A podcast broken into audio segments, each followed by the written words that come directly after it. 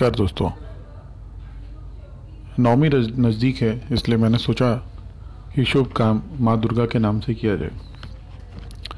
दानव महिषासुर के वध से प्रसन्न और निर्भय हो गए त्रिदेवों सहित देवताओं ने प्रसन्न भगवती से ऐसे किसी अमोघ उपाय की याचना की, जो सरल हो और कठिन से कठिन विपत्ति को छुड़ाने वाला हो।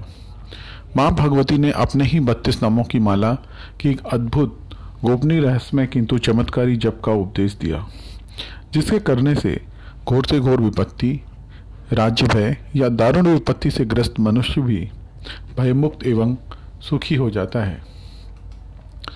आइए, माँ के बत्तीस नाम लेते हैं।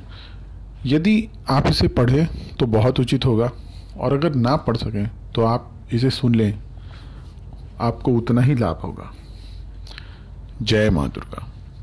ओम दुर्गा दुर्गति शबनी दुर्गा पद्निवारणी दुर्गमच्छेदनी दुर्साधनी, दुर्गनाशनी, दुर्गत्वधारणी, दुर्गनिहंत्री, दुर्गमापहा दुर्गम ज्ञान दा दुर्दैलोक दवानला दुर्गमा दुर्गमा लोका दुर्गमा स्वरूपणी दुर्गमा प्रदा दुर्गम विद्या दुर्गमाश्रिता दुर्गम ज्ञान संस्थाना दुर्गम ध्यान भाषणी दुर्गमोहा, दुर्गमगा दुर्गमा स्वरूपणी दुर्गमा सुरसहंत्री दुर्गमायुद्धारिणी दुर्मांगी, दुर्मता, दुर्गम्या दुर्मेश्वरी दुर्गभीमा, दुर्गभामा, दुर्गमो दुर्गोधारिणी